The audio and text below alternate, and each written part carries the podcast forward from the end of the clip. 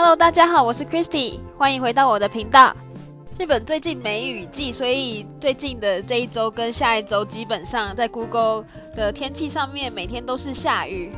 而且好不容易紧急事态，就是这周就要结束了。虽然说日本紧急事态结束，但是酒类提供还是继续限制，至少就是可以晚上比较有地方可以去，也比较有餐厅开着，可以晚一点去吃饭这样子。另外，日本的疫苗思路要开始普及化了，因为就是说从这个月底到下个月开始陆续开放预约可以打疫苗这个事情。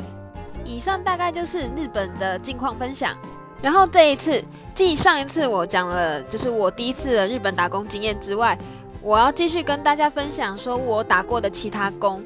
像是利用我自己语言优势的打工，百货公司的免税柜台，还有英文家教。因为一开始的第一份打工就是我说校园导览的那一份，收入不太稳定，有可能这个月导览很多人，可是下个月却一团客人都没有，所以我决定在就是找第二份打工，增加一点收入。而我这时候透过留学生的资源网站，一个叫做 Tomono Guide 的，看到了一些求人资讯，所以我得到了这一份在百货公司零一零一的免税柜台打工的机会。这一份工作顾名思义就是要求会讲日文以外的第二个语言，所以会英文跟中文的我在这份工作上非常的有优势。我主要的工作内容就是帮外国人在百货消费购物的时候做免税服务，然后有时候会帮忙其他的柜台人员做一些杂物啊。而且工作是固定时间制，从下午的一点一路到晚上的九点，中间全程站着休息一个小时左右。因为日本的法令规定说，工作一定时间以上要强制一个小时的休息才可以。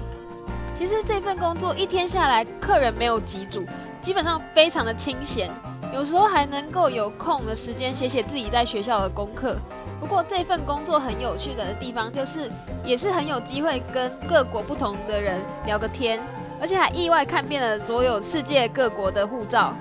这大概是我在这份工作当中得到的乐趣。不过我也因为说这份工作内容有些一成不变，相比之下虽然时薪高一点，但是没有学到很多东西。对于喜欢追求变化的我来说，缺少了一点挑战，所以我只做了半年左右就辞掉了工作。我去找下一份就是比较有变化性的工作这样子。至于家教这份工作，大家应该都知道，做家教就是时薪高，而且比较轻松这样子。也因此，我在做过各种打工之后，我开始想做一些高技术、高时薪的工作。所以我也有问过，说在做家教的朋友是透过怎样的途径找到的，还有待遇是如何啊？所以我自己也决定去试试看。因此，我便透过了一个叫 Hello Sensei 这个网站登记了家庭教师的职位。这个网站主要是让登记成为老师的可以直接定自己的价价格，还有教学内容，并且与学生及时性的洽谈，谈好日期之后便可以直接开始授课。而我主要教的是英文跟中文，在这个网站上面，我教学过两个学生，课程主要是以对话方式为主，而我地点都约在就是咖啡厅里面。可是上面的学生常常也是只有教学过几次而已，因此再来我便开始寻找比较长期性的家教工作。也许是因缘际会吧，一个认识的学姐刚好毕业，而她介绍了她的家教学生给我认识，所以我接替她的工作。这位学生是一个七十岁的和蔼老爷爷，上课的时候都会跟我聊天一下，有时候还会给我吃他亲手做的便当，下课带我去吃一些平常很少吃到的料理啊。所以，我们不只是师徒关系，更像是朋友的感觉。然后有时候听到听到说，因为我没有空，所以没吃到午餐，还会帮我准备一些餐点。其实，与其说是学生，不如说他是我的人生老师。因为有时候他还会跟我分享一些人生故事，让我在日本也也能感受到一种就是家人的感觉。如果要问我说教日本人是怎样的感觉，我觉得他们其实蛮有礼貌的。即使问你的问题，你答不出来也不会怎样，就是反而会一起找答案，有种互相学习的感觉，而且蛮算算蛮有求知欲的。不过，如果是自己找的学生的话，有时候也得注意会有遇到怪人的风险。例如，我一个朋友就在 Hello 神线上面找到学生之后，虽然教了几次，但那个学生似乎有点目的性，让我朋友后来不敢继续教他的学生了。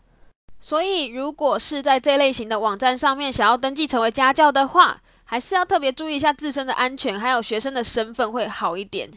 另外，因为我最近的工作实在是。算是清闲的状态，因为我刚换了一个 team 嘛，所以我趁着这种清闲的时候，我又多接了一个家教的工作，希望可以多赚一点钱。我的收费范围大概都是在两千五到三千五一个小时这样子，不过根据教的东西跟教的人数，价格还是会有所差别。家教真的算是我在日本做的很开心的一样打工，也很推荐，就是大家可以去试试看这样子。那么我今天的分享就到这里，我下次还有其他就是打工的很好玩的故事可以分享给你们，还有一些抱怨的啊，或是一些很神奇的打工。如果喜欢我故事分享的朋友，也可以去听听看我其他的 episode 哦。那么我们下次见，拜拜。